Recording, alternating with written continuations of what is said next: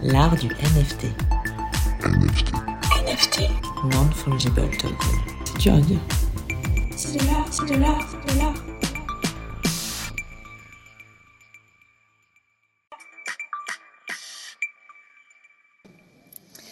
Bonsoir et bienvenue dans ce nouvel épisode de l'art du NFT. Benjamin Spark est artiste et moi, Lucie Léonard, je dirige une maison de vente aux enchères à Paris. Avec Florent Turan, notre Joker Tech, nous animons chaque semaine en direct de Clubhouse une conversation autour de l'univers incroyable des NFT. Nous décryptons l'actualité du moment, nous invitons des artistes, des protagonistes du crypto-art et ainsi nous explorons le potentiel infini de ces fameux actifs numériques appliqués au monde de l'art et de la culture en général. Vous pouvez participer à l'émission en direct tous les mardis à 18h ou vous rendre sur vos plateformes de streaming préférées sous forme de podcast. Vous pouvez suivre notre actualité en vous abonnant à notre compte Twitter, @artdunft. Et c'est parti pour l'épisode du jour. Alors ce soir, nous sommes le euh, mardi 17 mai et nous avons le grand plaisir de recevoir Julien Gachadoa. Salut Julien. Qui va, Salut. super, qui va nous parler de son parcours, de ses œuvres, de ses projets NFT. Comme d'habitude, vous pourrez intervenir en fin de room et puis surtout rester jusqu'à la fin pour une petite série de questions sur le vif euh, et nos petites surprises. Pour l'heure, je euh, laisse la parole à Benjamin pour l'actualité de la semaine. Oui, je vais vous parler de la fondation Vasarely. Euh, il faut savoir que tous les musées et les fondations comme ça, comme Victor Vasarely à Aix-en-Provence, euh, ont, subi gravement et de, manière dramatique la crise du Covid. Donc, il y a eu des chutes de 80% de, de visiteurs. Et donc, financièrement, ils sont dans, dans des graves difficultés. Alors, Vasarely, Victor Vasarely, le grand artiste des années euh, 70 qu'on connaît, euh, qui a eu une rétrospective à Pompidou, je ne sais pas si vous êtes allé voir, mais c'était vraiment extraordinaire. Et donc, euh, de son vivant, Victor Vasarely a créé une fondation à son nom à Aix-en-Provence. Et cette fondation, la particularité, c'est que comme c'est lui qui l'a initié, il a réalisé des fresques murales. Et ces fresques murales, depuis le temps, avec 40 ans d'existence maintenant, commencent à se dégrader. Et donc, cette fondation a eu l'idée, à mon avis très intéressante, je vais vous expliquer, de faire une série de NFT, bien sûr, des NFT, euh, sur 12 œuvres monumentales de Victor Vasarely sous forme de NFT. Et finalement, il y en aura 6 NFT, donc la moitié de ces NFT seront euh, dans le but de lever de l'argent pour restaurer les fresques murales. Et les, les six autres NFT auront pour but de, pour but de faire connaître euh, l'œuvre auprès du grand public et de proposer un utility token, c'est-à-dire une véritable utilité. Alors je reviens sur les six premiers NFT euh, qui concernent des fresques murales de l'artiste. Euh, ces, NFT vont être intelligents dans la mesure où vous allez pouvoir, euh, en fait on peut déjà les acheter, hein, ça fait trois, deux semaines ou trois semaines que c'est lancé, vous allez pouvoir acheter un NFT qui va être visualisé, représenté par l'image de la fresque, et cet argent ira directement à la restauration de la fresque. Et tous les ans, le, visuel du NFT va être évolutif. Vous allez voir euh, en, direct, je dirais, vous allez voir votre NFT évoluer selon les restaurations qui auront été réalisées. Et ça, je trouve ça vraiment génial. C'est-à-dire qu'on est en plein contact avec l'œuvre, en contact avec la restauration de l'œuvre. Donc ça, c'est pour les six NFT intelligents, on va dire. Et puis, euh, donc, la restauration va se dérouler sur euh, deux ans ou trois ans à peu près. Et puis, vous avez aussi autres NFT intéressants, six autres NFT qui vont être des représentations visuelles des œuvres. Alors, je suis allé voir, euh, c'est vraiment bien foutu. Il y a des petites vidéos qui tournent autour de, de l'œuvre, qui se rapprochent de manière, qui se rapprochent très près de l'œuvre. Donc, on voit la technique du peintre, on sent le granulé de la toile on sent le, le, pinceau, on sent la technique, on sent la maîtrise du maître, qui était vraiment incroyable. La, la, maîtrise de Vasarely euh, était vraiment incroyable. Et puis, avec ces NFT, on va pouvoir avoir des contreparties. Et là, c'est intéressant. Par exemple, qu'est-ce qu'il y a comme contrepartie? Il y a un dîner privé et une visite VIP de la fondation Vasarely. Et puis, euh, il y aura aussi des plaques nominatives pour remercier, pour vous remercier, si vous avez acheté le NFT, vous êtes remercié par une plaque qui sera accolée à côté de l'œuvre de Vasarely. Et ça, je trouve que, alors ça, c'est inspiré des musées. Hein. On, je pense que quand on va dans les musées, je ne sais pas si vous avez vu, euh, parfois c'est discret, parfois c'est ostentatoire, mais on voit que tel ou tel grand mécène, telle ou telle personne a financé une aile d'un musée, ou alors à financer l'achat de, grands tableaux, de grands maîtres, etc. Donc là, on retrouve le même système, mais ça passe par les NFT. Obligatoirement, il faut acheter le NFT pour avoir son nom, pour avoir la visite privée, etc. Et euh, donc j'aime beaucoup cette initiative. J'ai vu qu'il restait encore des NFT à acheter.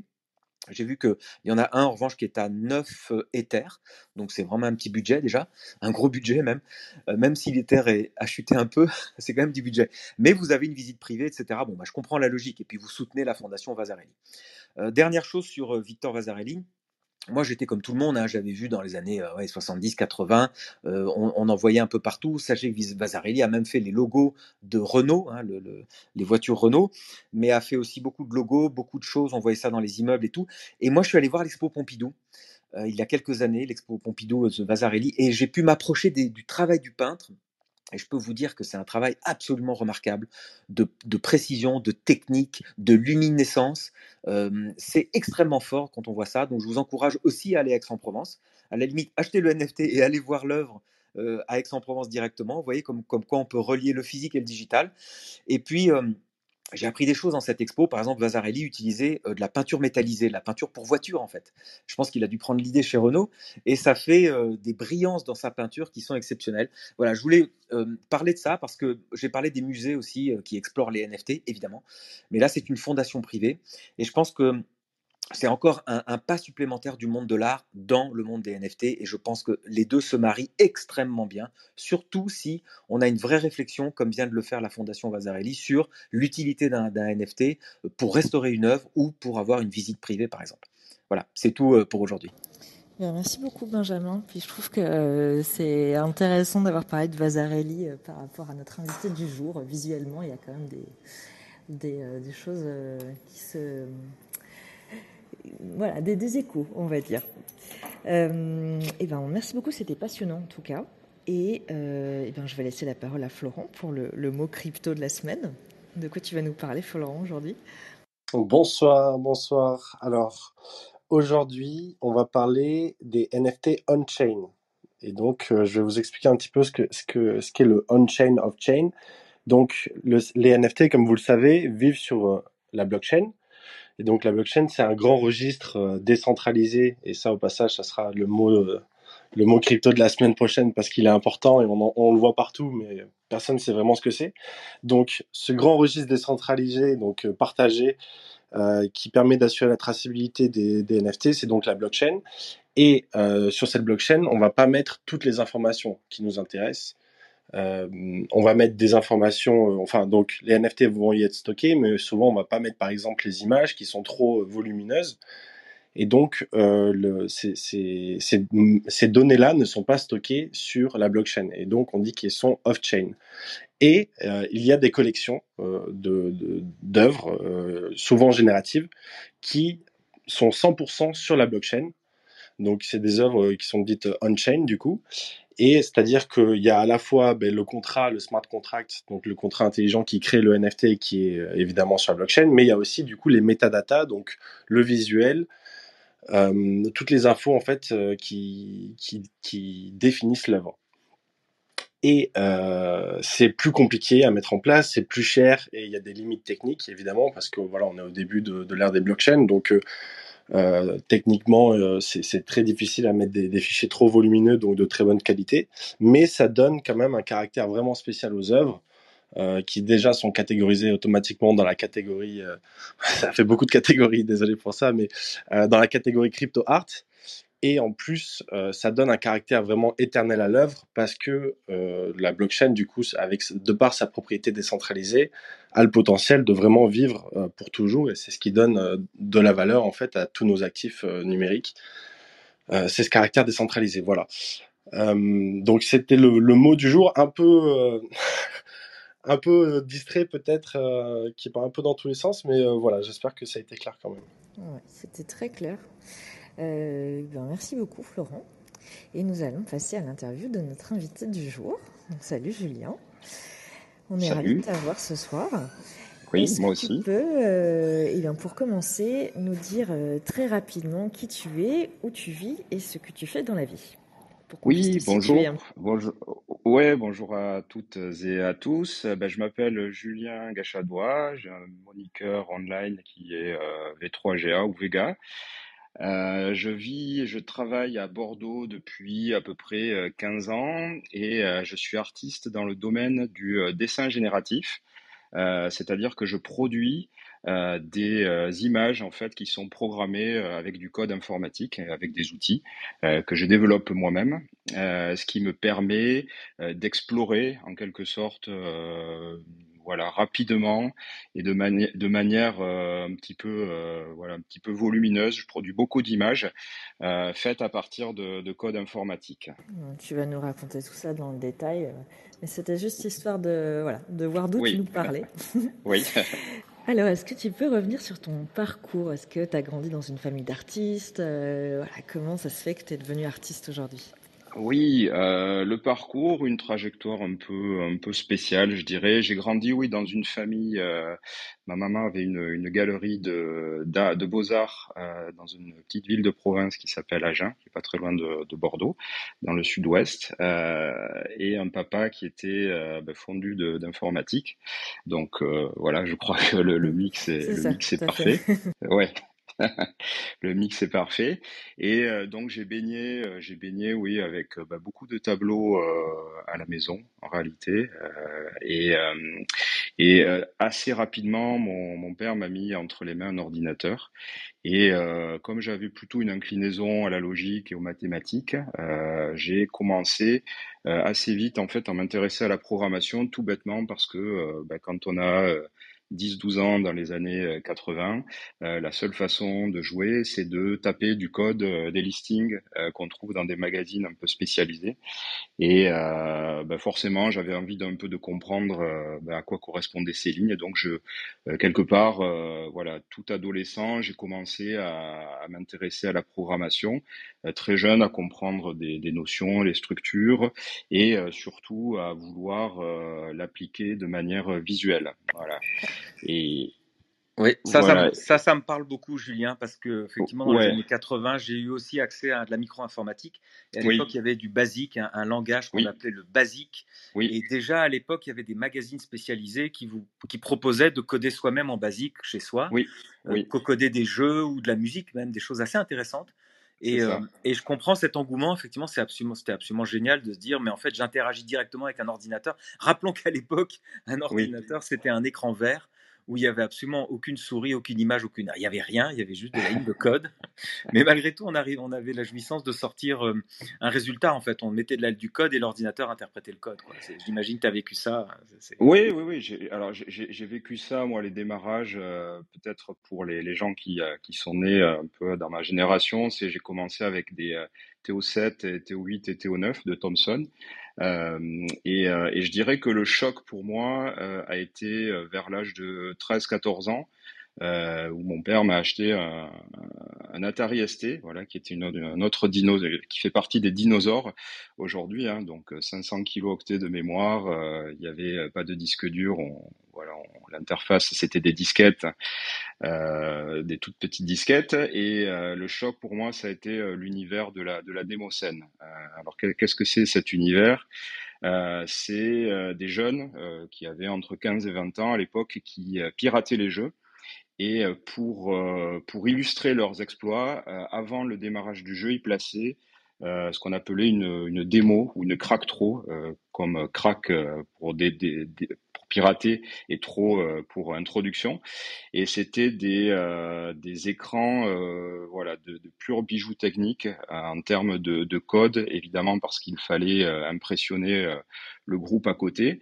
Et euh, bah, adolescent, moi, c'est un univers qui m'a, qui m'a, qui va, qui m'a vraiment euh, fasciné, euh, qui m'a marqué, je pense. Euh, et euh, et, euh, et ben voilà, comme j'avais accès à la programmation, euh, tout bêtement, par mimétisme, j'ai essayé de, reproduire un petit peu ce que je voyais, ce que je voyais à l'écran.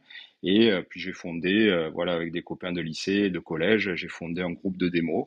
Euh, et j'ai vraiment commencé, vraiment, j'ai fait le lien déjà à cette époque, il y a, une trentaine d'années, entre code et, production de visuels pour le, je dirais, pour un résultat esthétique et avec une grande part de, de, de technique derrière. Voilà, c'est vraiment ce qui a, ce qui a, ce qui a, ouais, ce qui a, ce qui a été le, le fond, le, les fondements de, de, ma, de ma pratique. Et euh, ensuite, j'ai monté plus tard, euh, donc après les études, euh, j'ai fait des études plutôt plutôt scientifiques, pas du tout dans, dans l'informatique. Tout, tout, ce qui touche à, à la programmation, ben je, je, suis autodidacte.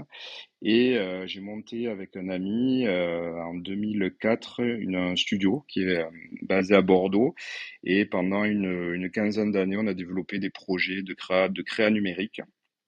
Et euh, parallèlement, euh, qu'est-ce que, quel type, qu'est-ce que tu appelles création numérique? C'était plutôt du code, création... plutôt des œuvres ou plutôt des, des, d'un studio créatif? Euh, alors c'est un studio qui s'appelle qui s'appelle qui s'appelle pardon The Rocks et qui euh, alors on avait vraiment deux pôles, un pôle plutôt euh, orienté artistique euh, en développant nos propres installations numériques. Alors on a travaillé énormément avec du, du mapping et, et de la typographie, donc une création par le spectateur euh, de, projection euh, en, en, prenant comme, je dirais, comme source d'interface les, les textos. Voilà, donc on projetait en fait des messages sur des bâtiments euh, qui résultaient un petit peu de l'interaction textuelle que pouvaient avoir les spectateurs de, ce, de cette projection. Et euh, d'autre part, on avait plutôt une pratique aussi. Et donc j'ai collaboré aussi avec pas mal de, de studios de création euh, graphique en tant qu'expert développeur euh, avec des studios comme Cheval Vert euh, à Paris. Euh, j'ai travaillé aussi avec des archives sur les nuits sonores à, à Lyon en 2000, ben, il y a une dizaine d'années, en 2012, sur la, la création aussi d'une structure lumineuse. Et parallèlement à ça, on avait une pratique aussi de muséographie. Voilà, on a développé beaucoup de beaucoup d'interfaces graphiques à destination de, de musées.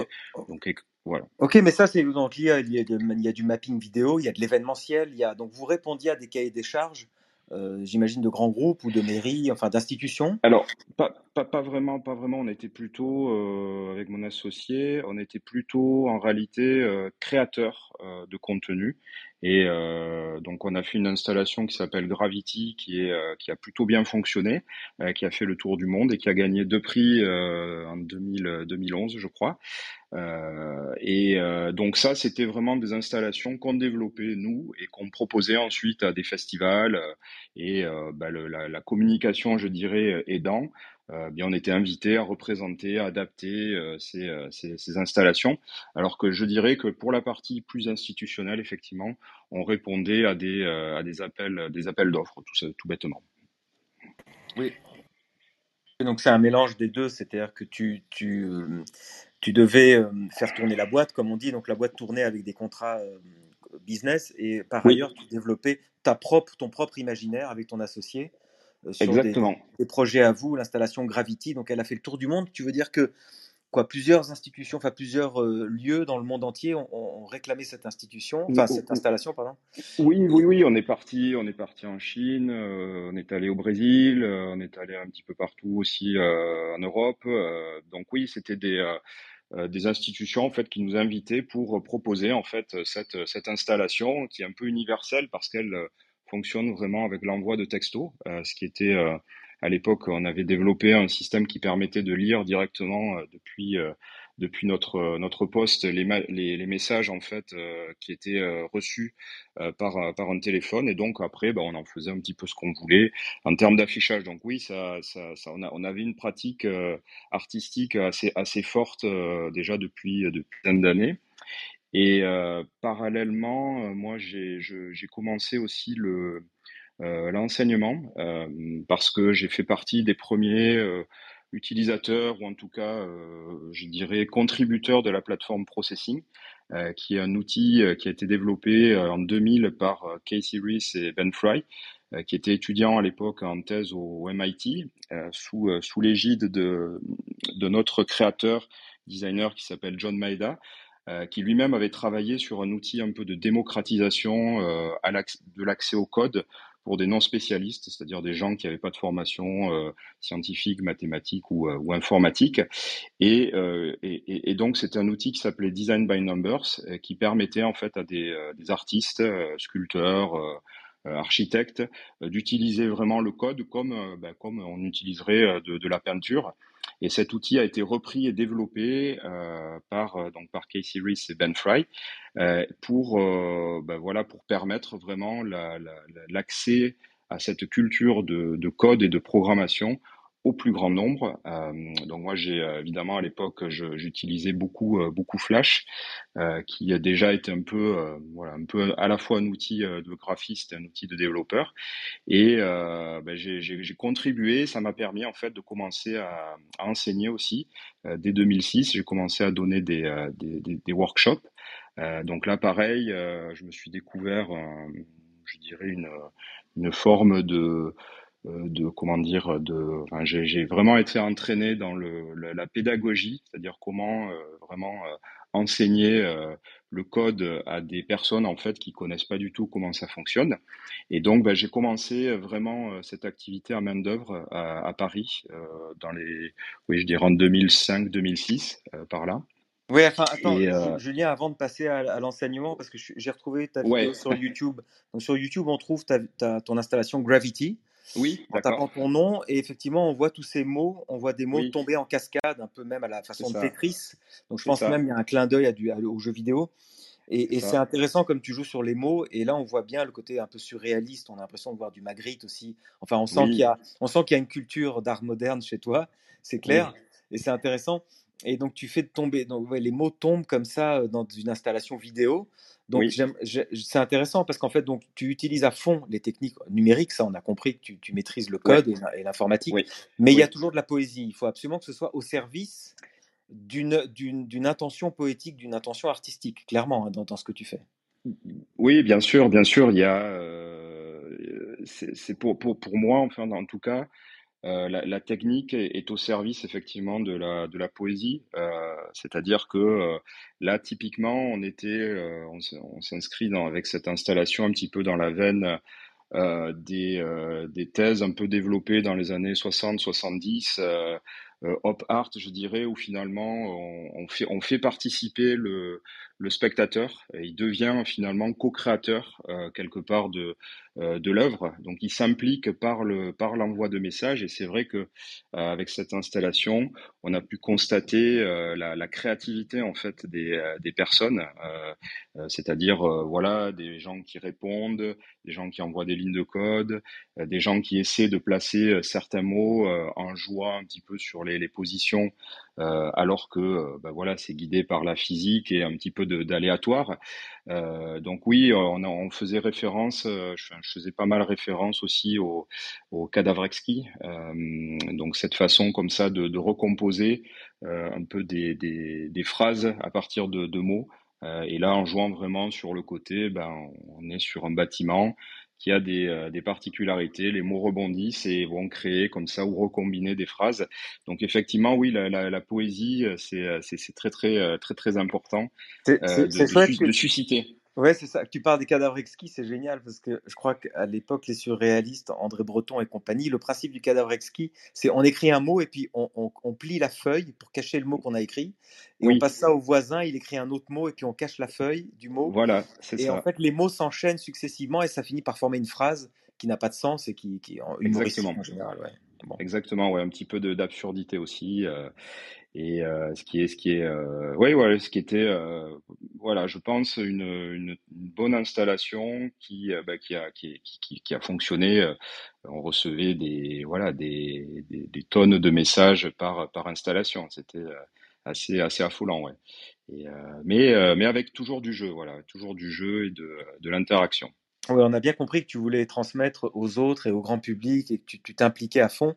Donc, tu as fait de l'enseignement en plus. Donc, euh, oui, ouais. Tu as fait ça ouais, dans. Une, une, école d'art, c'est ça?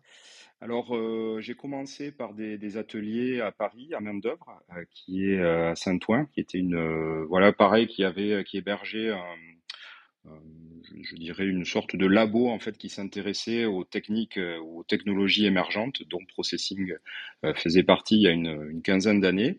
donc j'ai été invité à ce titre et donc ce qui m'a permis de mettre un pied dans l'enseignement.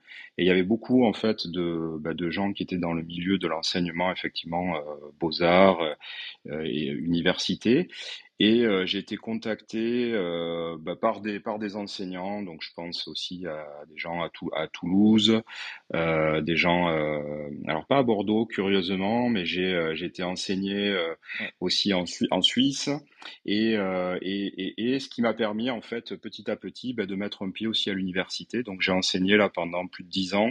Alors j'ai arrêté cette année, mais j'ai enseigné à l'université Bordeaux-Montaigne en licence et master design. Ok, mais justement Julien, ma question c'est que hum, on a eu des, artistes qui sont venus dans notre podcast pour nous dire aussi qu'ils enseignaient. Ils nous ont tous dit la même chose, c'est que la perception de l'art digital dans l'enseignement est très négative. Donc, est-ce que tu as eu toi une perception Est-ce qu'on t'a renvoyé euh, dans tes pénates en disant tout ça c'est de l'art digital génératif, etc. C'est pas de l'art en clair?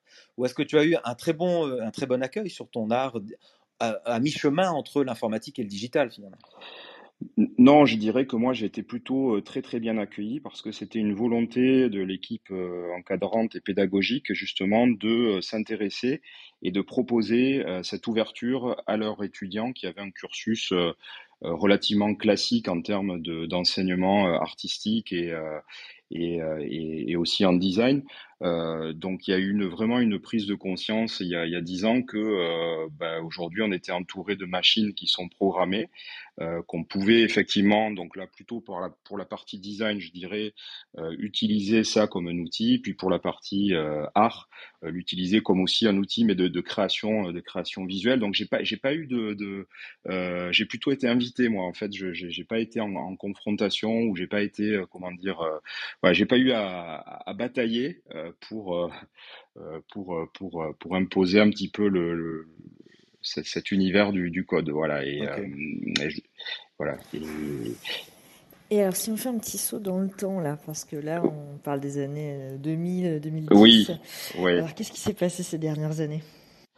Mais ce qui s'est passé ces dernières années, c'est que ben, parallèlement à cet enseignement, j'ai commencé à vraiment m'intéresser à l'histoire euh, de la création visuelle par, euh, euh, du code, qui prend ses racines après la, Deuxième Guerre mondiale et l'utilisation par des, ingénieurs d'énormes machines qui étaient qui étaient disponibles que dans les centres militaires ou les très grosses boîtes comme IBM ou AT&T et ben, j'ai remonté un peu le fil du temps. Moi je m'étais arrêté un peu quand j'étais euh, voilà jeune jeune homme ou adolescent, pour moi la, quintessence de l'art visuel par le code, c'était vraiment la démoscène. Pour moi, il n'y avait pas il y avait pas il y avait pas mieux, il n'y avait pas avant surtout. Et euh, ben, j'ai remonté un petit peu le, fil du temps pour découvrir des artistes euh, ben, qui qui ont utilisé cette cette ce, matériau, le code, pour produire. Oui, je peux citer bah, notamment là euh, Vera Molnar, qui est euh, dont le travail est exposé à la, Biennale de, Venise en, ce moment même. Euh, l'école, allemande avec Frieder Nacke. il y a les Américains avec George Nees. voilà, c'est les premiers qui me viennent, qui me viennent à l'esprit et qui et utilisaient donc ces, ces, ordinateurs, ces premiers ordinateurs sans écran. Donc, euh, ils produisaient en fait des graphismes qu'ils imprimaient ensuite avec des traceurs, euh, des traceurs voilà de l'époque qui étaient plutôt destinés à tracer des plans et, à faire ce genre de choses. Donc ça m'a un peu fasciné. Euh, je dois avouer. Puis il y a une inclinaison aussi pour tout ce qui est plutôt euh, d'ordre très minimal, très très très, je dirais très simple, très abstrait, euh, Benjamin, tu parlais de Vasarely, voilà, ça fait partie de mes, de mes, de mes influences aussi. Euh, ben, j'ai commencé moi à, ben, à, programmer aussi comme ça, euh, un peu dans mon coin, un peu le soir, euh, des, euh, ben, des graphismes. J'ai dû commencer ça en 2000, euh, ouais, 2000, 2012-2013. Et euh, le vrai, le, je dirais que la vraie, euh, voilà, le vrai, euh, la vraie cassure pour moi, la vraie dynamique pour moi, ça a été quand j'ai acheté un, un traceur qui s'appelle Axidro, qui est un traceur vendu par une boîte aux États-Unis qui s'appelle Evil Mad Science. Euh, c'est des artisans, je dirais. Et, euh, et là, j'ai commencé à produire, euh, voilà, de manière quotidienne, en suivant un peu l'exemple de, de, notre artiste que je, que j'adore, qui s'appelle Zach Lieberman, euh, avec qui j'avais été en contact aussi euh, un petit peu avant. On avait travaillé ensemble sur le, la plateforme Open Frameworks et euh, qui est un petit peu le cousin de Processing. Et je, euh, ouais, j'ai commencé à avoir une production assez importante, c'est-à-dire que je, euh, tous les soirs, je me mettais devant, devant ma machine, devant mon plotter, et j'imprimais une image. Voilà. Donc il faut savoir que. Tu faisais ton entraînement, tes gammes en fait. Oui, c'est un peu, c'est un avec des recherches graphiques, des explorations graphiques, avec une très forte, euh, je dirais, influence justement de ces pionniers. Euh, que j'ai que cité précédemment. Et euh, ouais, puis petit à petit, pareil, j'avais pas de un compte Twitter qui était un peu moribond, euh, j'avais pas de compte Instagram. Donc je me suis dit, bah, tiens, pourquoi pas euh, finalement proposer ce, ce, que je fais, prendre une photo, puis proposer ce que je fais. Et à ma grande surprise, bah, j'ai eu beaucoup de beaucoup de très très bons retours. Et puis bah, la, machine, petit à petit, c'est c'est un peu emballé. Euh, donc j'ai réalisé ma première exposition ici à Bordeaux à la galerie Metavilla de mes, de mes dessins algorithmiques en 2000, 2020. Euh, euh, juste avant que, euh, que je n'entre dans l'univers des, des, NFT. Ah oui, tu veux dire que, que l'art digital abstrait comme tu fais, s'est emballé bien avant, enfin un petit peu avant l'émergence des NFT, l'explosion des ah, NFT. Oui. Et c'est marrant, oui. tu parles d'un compte Twitter moribond on est tous, à mon avis, très nombreux dans, cette, euh, dans, cette, dans ce podcast à avoir eu un compte Twitter moribond oui. qui est en sommeil. Et d'un seul coup, comme on sait que Twitter est maintenant le réseau social oui. des NFT et de l'art digital, tout le monde a réactivé son compte, moi le premier. C'est clair. je suis très actif. Il avait 10 dessus. ans mon Twitter, j'en étais jamais servi. Et on, on s'en était jamais servi, on était tous passés sur euh, Instagram. Et Oui. finalement, euh, et finalement, tu as raison, c'est important que tu dises ça. Twitter, donc c'est important que tu dises en 2020, toi, tu as pu créer une communauté autour de ton travail, autour de tes Oui, œuvres, oui, oui. sur Twitter, et qui évidemment a commencé à aimer ton travail, liker, etc., et suivre ton travail dès que les NFT sont arrivés, quoi. Oui, oui, oui, c'est-à-dire que euh, moi j'avais déjà des, des personnes, et alors le, le milieu est assez, est assez petit hein, finalement, de, des gens qui font du dessin génératif et encore plus. Alors ça explose là depuis, euh, depuis six mois, mais il faut savoir qu'il y a trois, quatre, cinq, même dix ans, je, je- c'était un petit village, hein, on se connaissait tous plus ou moins, on savait qui faisait quoi. Et, euh, et moi vraiment avant ce, avant ce boom des NFT, euh, donc quand j'ai fait, euh, quand j'ai proposé ma, ma première exposition de dessin fait au traceur, je, je connaissais pas, donc on était en octobre 2020, j'avais pas du tout entendu parler des NFT, je, je savais pas ce que c'était. Et, Et alors- bon voilà, et puis Alors comment tu découvres justement?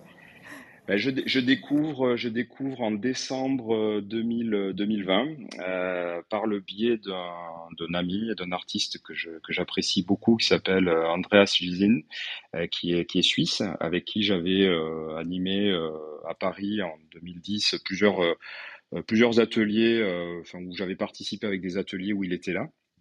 Et euh, voilà, je, je découvre que sur Twitter, justement, il poste euh, des liens euh, d'œuvres qu'il vend sur, euh, alors je ne veux pas me tromper, mais je crois que c'était sur Super euh, Rare, euh, sa plateforme. Et bon, je suis un peu intrigué, je vais voir. Alors évidemment, ce qui m'intrigue aussi, c'est le, les prix. Je dois le dire, puisque moi j'étais, voilà, avec mes dessins, j'étais vraiment largement euh, en dessous de ça.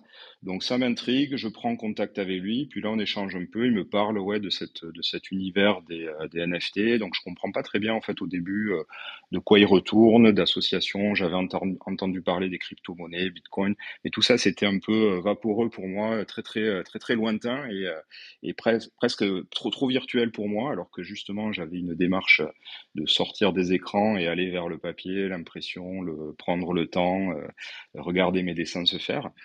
Euh, donc bon, il m'en a parlé, puis j'ai pas, j'ai pas vraiment plus euh, suivi que ça, euh, je dois dire. Et la vraie entrée en matière s'est faite euh, en mars 2000, euh, 2021 avec, euh, là, il y a eu une espèce de, de, de, feu sur Twitter avec l'arrivée de Ike Nunk. Euh, donc là, j'ai tous mes contacts, euh, voilà, qui faisaient du dessin génératif euh, comme moi, euh, mais qui m'ont dit non, mais mets-toi sur la plateforme, c'est un peu dingue. tu mets une image, elle est collectionnée aussitôt, enfin c'est de la folie. Et euh, bon, pareil, euh, ouais, de nature plutôt plutôt euh, plutôt sceptique, je me suis dit bon bah je vais je vais quand même euh, je vais quand même tenter l'aventure. Donc c'est avec Lionel euh, Lionel Radisson euh, qui qui qui est sur très actif aussi aujourd'hui sur les différentes plateformes euh, que j'ai fait mes premières gammes. Donc j'y comprenais absolument rien au début. Euh, Qu'est-ce que c'était que minter euh, euh, Voilà, créer un wallet. euh, J'étais un peu un peu perdu, donc il m'a il m'a accompagné. Et ce qui est marrant, c'est que tu as euh, commencé par Tezos. Et j'ai commencé par Tezos, ouais, parce que euh, parce que je suivais un artiste en fait qui s'appelle Quasimondo, euh, Ouais, oui, qui et- Klingenman. Mario Klingemann, voilà, et, et Joanie Lemercier aussi, euh, qui faisait partie des, des gens euh, que je suivais euh, très activement et dont j'admirais le boulot et dont j'admire le- d'ailleurs toujours le boulot. Et, et voilà, je me suis dit, ben, pourquoi pas moi Finalement, je vois que ces gens, ben, voilà, peuvent dégager un petit peu de de bénéfices en vendant des, des, des, des œuvres digitales ou en tout cas des images. Euh, voilà, bah ça, ça, ça a commencé. euh, voilà, j'ai minté mes premiers, euh, mes premiers, mes premiers, mes premières images sur Ikednunk en mars euh, C'est 2023. intéressant ce que tu dis parce que tu parlais de gagner sa vie, en gros, hein, pour, pour, faire- pour faire simple, pour les artistes aussi qui nous écoutent. Et en fait, tu as pu commencer à pu envisager de gagner ta vie avec ce dessin génératif grâce au NFT. Et d'ailleurs, c'est le principe, c'est aussi le cas pour tous les artistes digitaux qui, avant, ne pouvaient absolument rien vendre. En fait, personne ne voulait oui, acheter de l'art digital, encore moins peut-être du dessin génératif. Où il faut expliquer aux gens quand même, c'est quand même un plotter. Enfin, c'est une, une machine, enfin, c'est une imprimante qui a un bras articulé et qui, dé- qui dessine à la place de l'homme. Et, et- et donc, si on ne comprend pas tout ce qui, est- tout ce qui se passe derrière, le, le principe, le concept, le- la préparation, alors on se dit, OK, c'est une machine qui fait ça. oui. Mais euh, donc, euh, j'ai l'impression que les NFT ont, ont libéré, ont, ont décomplexé euh, tout cet univers euh, digital pour proposer, euh, pour vous mettre sur un piédestal, pour dire c'est du vrai art finalement. Oui, et puis surtout, euh, surtout, ça permet de. Alors, j'avais, j'avais, j'avais déjà moi vendu quelques quelques dessins, euh, je dirais un peu sous le manteau, hein, parce que j'avais pas de, j'avais pas de boutique et euh, et un peu, euh, voilà, les personnes me contactaient en me demandant, ben, est-ce que ce dessin est, euh, est, est disponible, J'ai- est-ce que J'aime est-ce bien que tu le l'idée de l'artiste qui vend en contrebande, comme ça, sous le manteau. J'aime bien oui, ça. ben c'était vraiment, euh, vra- vraiment ça, puisque je me disais, mais euh, bon, euh, enfin, je savais, je savais que ça se vendait très difficilement. Pour moi, euh, l'univers traditionnel de, de l'art, des galeries, euh, ça me paraissait euh, complètement inaccessible. Et, et c'est vrai que le fait d'être en contact quasi direct avec les collectionneurs, donc moi je, discute très souvent aujourd'hui avec des gens qui, qui m'achètent des dessins ou qui m'achètent des NFT, euh, je pense que ça, ça a libéré et ça a fait aussi euh, découvrir à des, à des personnes. hein. Je pense que les collectionneurs aussi de NFT déc- ont découvert quelque part l'art génératif euh, avec l'arrivée des NFT. Alors, Et moi, j'ai euh, j'ai une petite question technique, oui, c'est-à-dire que bon, pour l'exposition que tu avais faite, par exemple, c'était des dessins au traceur, et oui. là en NFT, euh, qu'est-ce que tu mintes? Est-ce que c'est quand même des dessins au traceur que tu scannes ensuite, ou alors euh, c'est un autre process euh, Et ah là, oui, alors ça c'est une question qui me qui me taraude un peu, je dois dire. Euh, j'ai vendu des dessins. Alors j'ai plusieurs plusieurs je dirais plusieurs stratégies que j'essaye en fait. hein. Alors il faut dire aussi que le cet, cet univers des NFT pour moi c'est un terrain de, de jeu. J'essaye des choses. Euh, donc les premiers dessins que j'ai vendus, ben, je vendais en fait pour moi le, NFT c'était comme une sorte de certificat euh, qui était euh, qui était un certificat d'authenticité. Donc j'ai vendu mes premiers dessins sur Ikednook en mettant dans les métadatas, dans le texte de description, que bah, la personne qui a acheté le, finalement le- l'image recevait le dessin fait au plotter en, édition unique. Et euh, là, récemment, je me suis lancé dans le... Parce que j'ai fait un projet avec, euh, alors pareil, un cadavre exquis de plotting. Euh, je- J'en dis deux mots, mais c'est un projet. J'avais été contacté par une, artiste qui s'appelle Ishkra Veli- Velichkova, qui vit à Madrid, qui a, d'ailleurs vendu un, dessin, un dessin fait au plotter à South Bay à New York il y a, un mois. Et en, fait, elle m'a contacté, elle m'a dit, bah, j'aime beaucoup tes dessins. Est-ce que ça te dirait, voilà, qu'avec plusieurs artistes euh, on s'envoie euh, un bout de dessin et puis façon euh, exquis, euh, le- l'artiste suivant complète le dessin un petit peu avec sa technique. Et donc on a on avait fait ce dessin, on a réalisé ce dessin, donc ça a pris plusieurs plusieurs mois parce que bah, le, temps de le faire, de l'envoyer, etc. Et on a vendu en fait le scan il y a il y a deux non c'était début avril un gros collectionneur en fait, et on a vendu le scan en fait du dessin. Et je me suis dit mais c'est pas bête en fait de de mettre des beaux scans et des belles photos de, de ces prints, de ces plots, et de vendre euh, le euh, bah, de vendre le NFT sous cette forme-là et d'envoyer directement au collectionneur le, le dessin. Et à ma grande surprise, bah, ça, ça a plutôt bien bien fonctionné. On est d'accord que le, cadavre, le principe du cadavre exquis, c'est quand quelqu'un fait un dessin, il le cache et l'autre oui. poursuit le dessin avec juste un petit bout de trait qui dépasse en, imaginant, en imaginant ce que l'autre a pu, a, a, pu faire. Et donc, on, le deuxième fait le dessin et cache son dessin et tout est caché à chaque fois.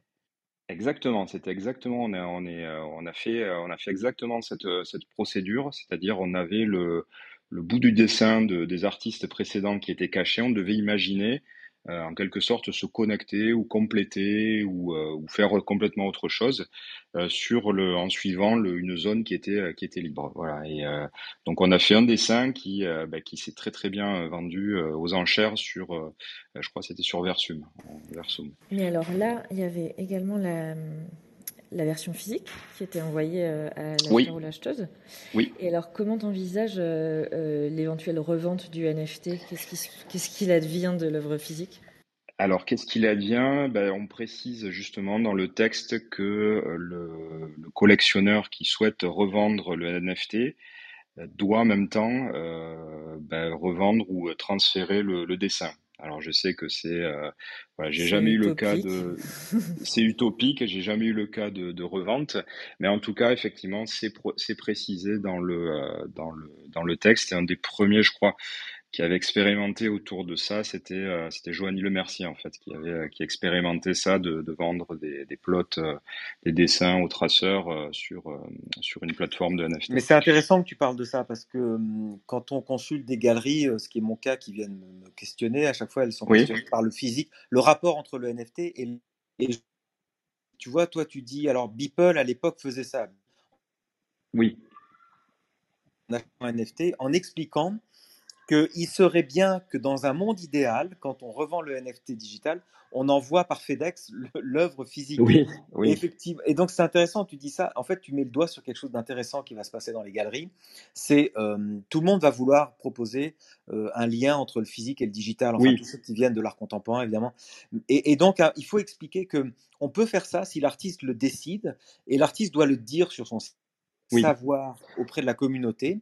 Et si quelqu'un un jour euh, t'achète à toi une œuvre, par exemple, il, le collectionneur doit savoir que dans, dans ta logique, il faut acheter à la fois le NFT et recevoir l'œuvre physique. c'est ça. c'est un, oui, c'est un peu une procédure finalement. C'est ça, c'est ça, c'est complètement une procédure et c'est une façon aussi de, euh, de lier, de lier le NFT à, à un objet physique parce que euh, bah, c'est, j'ai eu des demandes aussi sur euh, le projet qui m'a euh, sur Artblocks euh, qui, euh, qui m'a fait, je dirais, un peu émerger euh, au niveau international. Euh, où là, bah, les, euh, j'ai, des, des personnes m'ont demandé en fait de, de, de- d'imprimer euh, une version euh, papier, euh, donc sur une taille, des tailles assez conséquentes, euh, presque un mètre de, voilà, un mètre par un mètre, euh, des images qui avaient été, qui avaient été achetées. Voilà, donc je, je me suis dit, c'est quand même une, une plateforme. En tout cas, je reste moi assez attaché à cette idée quand même de, de posséder ou d'avoir, d'avoir, euh, d'avoir quelque chose d'assez tangible.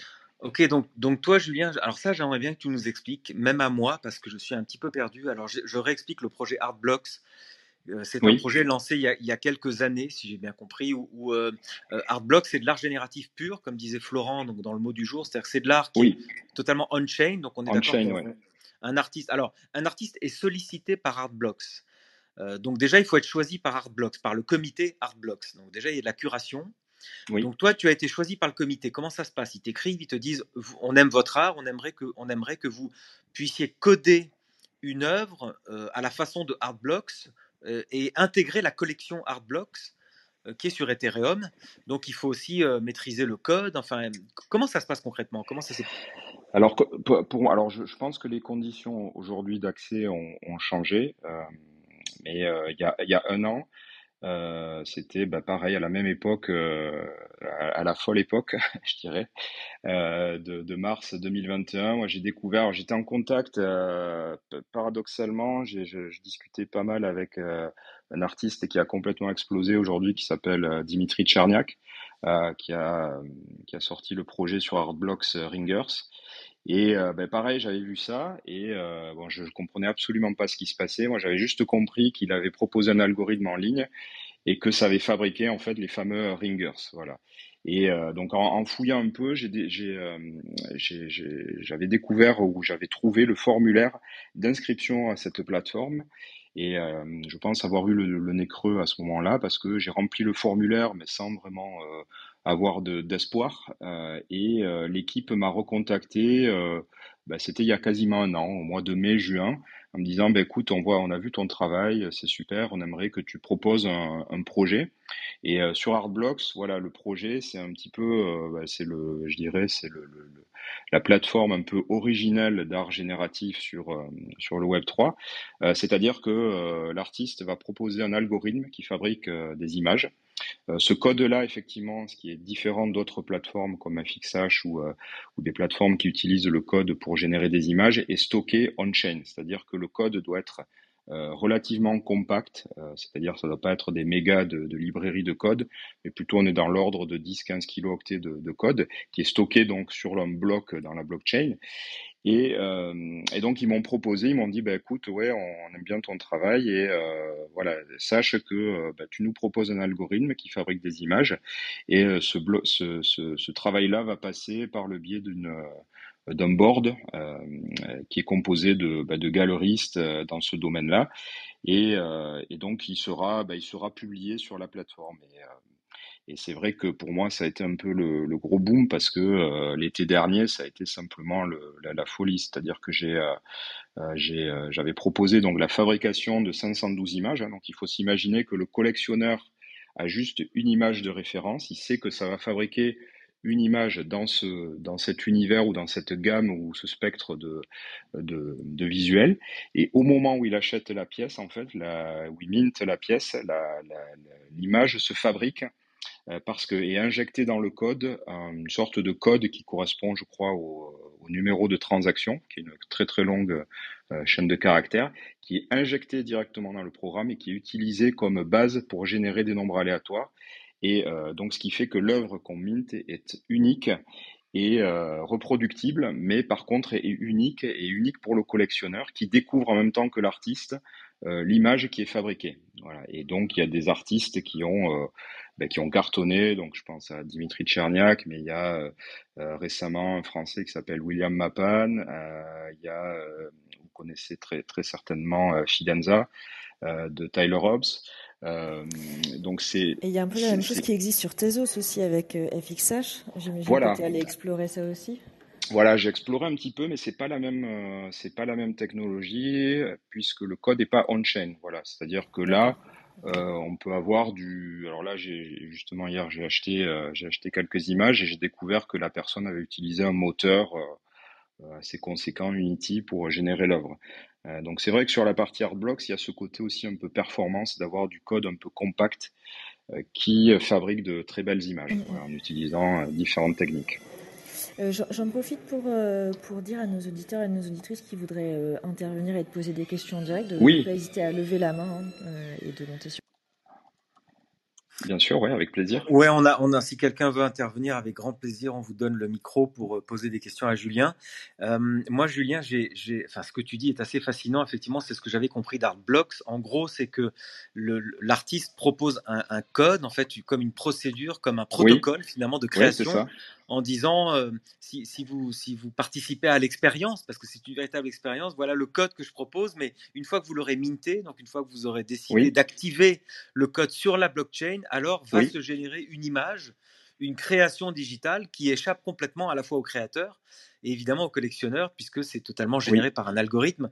Euh, L'idée est, est, est, assez, euh, assez stupéfiante, même intellectuellement, de se dire j'achète j'achète un travail qui n'est pas fait, en fait, qui n'est pas réalisé. Oui. Euh, euh, on a vu sur Fidenza et sur Artblock que tout est toujours abstrait, effectivement, parce que c'est géométrique. Oui, Je dirais que c'est la façon dont la machine interprète le code, c'est toujours de la géométrie, hein, c'est quand même des, formes ça. de base. Euh, et donc, euh, com- comment toi tu perçois ça? Est-ce que tu perçois l'avenir de Artblocks En fait, est-ce que tu perçois comme un avenir de l'art digital qui est complètement abstrait et ésotérique finalement? Euh, je dirais, oui, alors je dirais qu'il y y a différents. euh, alors, l'art, je dirais que l'art, Artblocks a permis vraiment de révéler un petit peu cette pratique euh, de générer des images euh, à partir de séquences de nombres aléatoires, ce qui, ce que, voilà, ce qui dans le milieu était, était, était un outil, un outil assez, assez commun. Et, euh, et comment je vois, ben oui, FXH effectivement a explosé aussi en, en six mois euh, à partir de, je crois, c'est sorti en novembre ou décembre de l'an dernier. Et, euh, tu, tu ce qui est testes, génial, tu testes plein d'autres plateformes, j'ai l'impression. Tu m'avais parlé de Plotables.io. oui, tout à fait. Alors oui, je sors un projet d'ailleurs le, le 1er juin prochain sur une plateforme qui s'appelle Plotable.io qui utilise la, la, technologie, le contrat de Hardblocks. Donc c'est un, petit peu adossé à, Hardblocks. Et le principe, c'est euh, exactement le même, c'est-à-dire on va minter une œuvre de l'artiste voilà, dans le style de l'image qu'il a, qu'il proposé, euh, c'est-à-dire le mint initial, zéro. Et euh, là, la particularité, c'est que on pourra directement plotter depuis le navigateur. si on a un traceur, on pourra plotter l'œuvre. Voilà, donc il y a toute une interface graphique. Et là, j'ai travaillé justement, alors petit euh, scoop euh, que je que je dévoile. Euh, j'ai travaillé avec Matt Jacobson, qui est le, gestionnaire de la plateforme. On a développé un système qui va permettre en fait à distance euh, aux collectionneurs de demander une signature de l'artiste. C'est-à-dire, on va se connecter sur une plateforme et en direct, je vais pouvoir euh, signer son, euh, dessin euh, à distance. Voilà. Donc, ce sera la petite, euh, petite nouveauté qu'on va, qu'on va, qu'on va mettre en place euh, euh, pour cette, cette sortie. Voilà. C'était une idée que j'avais. Euh, une signature électronique, mais physique à distance. c'est exactement, voilà. Je vais, je vais signer le dessin. voilà. Donc là, on a fait, il est basé à New York. On a fait un test la semaine dernière. j'ai signé à distance bah, une feuille de papier qui était, qui était dans son, chez lui. Ok, Voilà. on a, assez, on chouette. donc tu nous, tu nous inclus un nouveau mot maintenant dans la sphère euh, NFT qui s'appelle plotter. Donc plotter qui, qui n'est pas ce qu'on faisait dans les, dans les booms quand on avait 14 ans, mais euh, utiliser une sorte d'imprimante, un bras articulé qui va de chez vous euh, réaliser une œuvre euh, envoyée, donc dont le code sera envoyé par l'artiste sur le réseau. C'est ça, c'est ça, voilà. C'est le même principe qu'Artblock, sauf qu'on peut. Alors, c'est euh, lié au format en fait hein, de, du, du fichier. On génère un fichier vectoriel, vectoriel pardon, qui peut être imprimé directement euh, par euh, par, la- par le traceur. Voilà. Et, euh, Ouais, rap- rappelons et- que vectoriel s'oppose à- au pixel. Le pixel, exactement, des, des brins, des grains d'image, alors que vectoriel, c'est juste de l'information codée géométrique. Quoi. oui, exactement, oui, exactement. Et voilà, donc j'ai j'ai ce projet là que je suis en train de, de, de finaliser. Euh, donc j'ai posté quelques quelques images sur sur mon fil Twitter euh, qui ont plutôt plutôt bien fonctionné. Et euh, voilà, donc je suis assez confiant sur le sur le sur le, le, le, le succès ou en tout cas le l'engouement autour de autour du projet. Enfin, je touche du bois. On n'est jamais sûr de rien. Mais euh, Je crois que... Julien, Ouais, Florent. Julien, du coup, ouais, je voulais te bah, déjà euh, euh, te saluer parce que bah, je, je découvre ton travail et, euh, et, et c'est très cool. Et enfin, moi, je suis ravi parce que c'était le deuxième invité bordelais qu'on reçoit d'affilée, ah, victoire pour Bordeaux. Euh, et du coup, euh, je voulais te demander, parce que là, effectivement, tu as parlé de, de Hardblocks qui, qui avait bien fonctionné euh, en été. Et là, Oui, j'ai vu que récemment, les volumes dépassaient, euh, enfin, faisaient 90% du volume pratiquement, ça venait de Hardblocks. Est-ce que toi, euh, du coup, tes, tes œuvres se revendent bien sur le marché secondaire? Et est-ce que tu vois, du coup, est-ce que tu touches les royalties? Est-ce qu'il y a ce système de royalties, du coup, qui est implémenté sur, euh, sur Hardblocks? Oui, alors euh, oui, oui, c'est implémenté. Euh, alors c'est euh, les le secondary market, c'est OpenSea qui, qui gère ça. Et euh, oui, oui, ça, ça a plutôt bien fonctionné euh, pour moi. Euh, j'en vends. Alors c'est vrai que ça a été un peu la folie, je dirais, le projet qui s'appelle Radiance est sorti mi-juillet et quasi pendant jusqu'à, je dirais, fin septembre, début octobre, j'ai quasiment vendu sur le secondary market, je vendais une dizaine d'images par jour. Euh, donc les volumes, les volumes générés ont été assez euh, assez importants effectivement de, de transactions et euh, effectivement donc là le contrat je touche 5% moi de la revente des, des, images voilà qui sont qui s'échangent aujourd'hui la, autour. La question Julien c'est qu'on pose souvent aux artistes ici c'est est-ce que tu peux envisager grâce au NFT de laisser tomber un métier je dirais plus classique et de vivre que de ton art et de se dire finalement je vais faire plus que ça oui, c'est le, le cas pour moi. Euh, c'est le, le cas pour moi. En fait, là, je suis en train de terminer euh, euh, les, projets, les projets au studio et de, de me consacrer quasi exclusivement à la création de. Bah, J'ai envie de continuer de toute façon ma pratique de, de, de plotting. voilà, je pense maintenant à ce que tu as dit tout à l'heure, donc je vais essayer de ne de, de, pas dire peloting, mais plotting. Oui, tu vois, je t'ai mis ça dans la tête. tu m'as dit, voilà, bravo. Et, euh, et euh, oui, oui, donc je continue ça parce que c'est une pratique, euh, voilà, qui est, qui est assez reposante en fait de, de faire des recherches graphiques dans cet univers un peu paramétrique de, de graphisme abstrait. Et en même temps, ben, je, continue aussi. Alors là, j'ai travaillé, enfin, je travaille aussi sur un, une sorte de, prototype pédagogique qui explique un peu le, euh, comment se, se, déconstruit en fait un programme, les étapes logiques.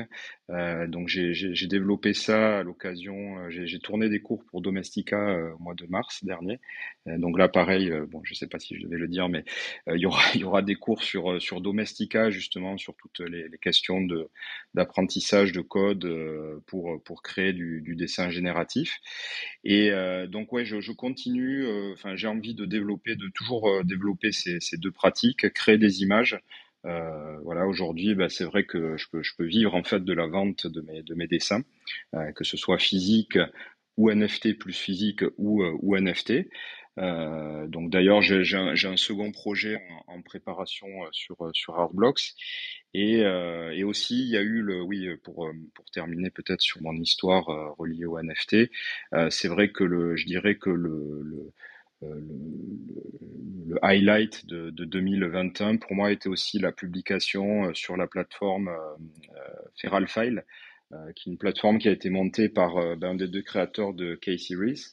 Et ben là, j'ai pu travailler en fait sur une exposition avec Tyler Hobbs, Ishkra aussi, Pointline, euh, Licia euh, et d'autres artistes en fait à créer une exposition de dessins génératifs associés au, plotting. Voilà, donc on a pareil là vendu euh, non pas une image mais plutôt un programme en fait qui générait des images et la première image qui était euh, qui était générée était plotée et envoyée et envoyée au collectionneur. Donc c'est vrai que ça aussi ça a participé un peu à la je dirais à mon à ma à mon indépendance, euh, en tout cas vis-à-vis de le fait d'être reconnu voilà par euh, par Casey Reese et une certaine communauté a fait que euh, oui oui j'envisageais déjà l'an dernier mais ça s'est confirmé par voilà par par plusieurs étapes et bon j'espère que ça va ça va continuer ouais.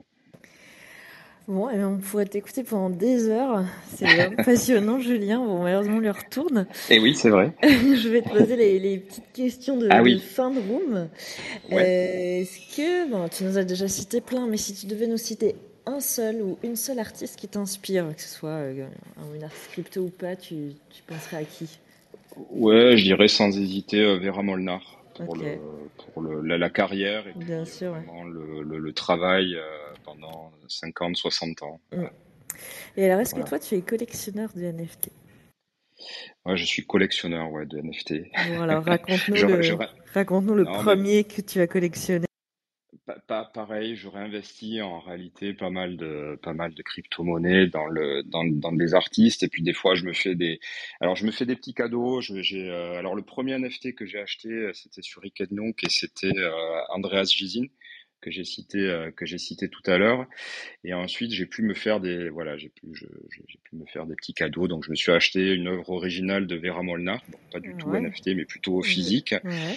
Et je me suis offert des, euh, voilà, des, euh, des- un Refik Anadol aussi, Ah ouais, artiste. sympa, ouais. euh, Mm, mm. voilà, donc euh, pareil. c'est euh, bon, mais je dirais que comme comme on manipule des, des quantités très petites avec les Ethereum, on se rend pas bien compte. Enfin, moi, je j'ai pas forcément tendance à faire la multiplication dans la tête. Et, euh, et voilà, donc, mais euh, oui, oui, je, je collectionne, ouais, puis j'aime bien ça, ouais. Et puis, et puis il y a un geste aussi dans le fait de collectionner. Il y a, il y a ce geste aussi de De soutenir les euh, artistes, de la soutenir les bien artistes sûr.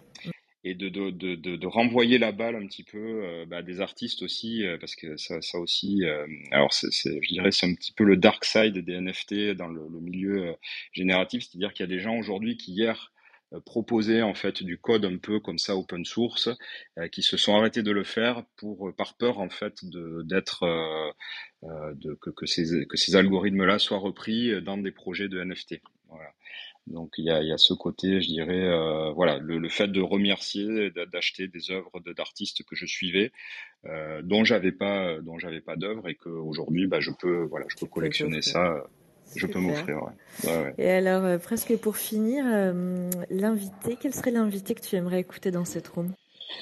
Euh, bah, je dirais peut-être, j'en ai parlé tout à l'heure, euh, j'avais envie de renvoyer la balle à, à Lionel Radisson, euh, Macchio, euh, de pseudo Macchio 135, euh, qui m'a mis un peu le, le pied à l'étrier l'an dernier sur, sur cette plateforme, enfin sur Ikednook, et dans l'univers des NFT. Et puis là, ben, il a un projet qui sort la semaine prochaine, dans deux semaines, sur Artblocks. Donc je me disais, ben, on peut continuer peut-être sur ce, cette, euh, voilà, cette dynamique générative. Eh ben super, euh, c'est noté.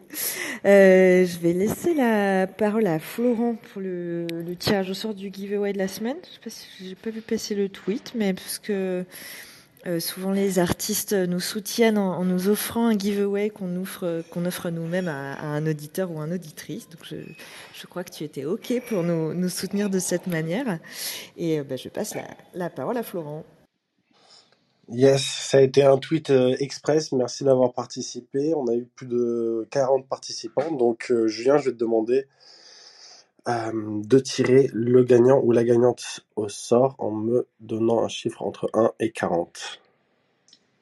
Alors, euh, entre 1 et 40, allez, 8. Merci. Tu me facilites la tâche. Euh, roulement de tambour. C'est coffeeandcigarettes.nft, euh, le gagnant de euh, ce giveaway du coup de Jean qui était, euh, qui était vraiment super. Euh, donc félicitations, euh, Fisher King C7. Je pense que c'est voilà, c'est c'est super, merci beaucoup. Et, euh, et Julien, du coup, mais merci beaucoup aussi. On fera un tirage au sort. Tu, tu nous donneras le, le visuel et on fera un tirage au sort. Oui, euh, voilà. l'idée c'était de d'envoyer euh, un petit plot sous forme de carte postale. Voilà, donc, euh, Trop sympa ça. on s'arrange, on s'arrangera. Hyper sympa. Eh ben, Julien, merci pour tout. C'était absolument passionnant. Merci Benjamin, Merci. merci Florent, merci à tous nos auditeurs et nos auditrices. Et puis on se retrouve la semaine prochaine. Et Benjamin, je te laisse euh, exceptionnellement envoyer le générique. Ah ok, donc j'ai encore du travail finalement. Ouais. L'art du NFT. NFT. NFT. Non-fungible token. C'est dur à dire. C'est de l'art, c'est de l'art, de.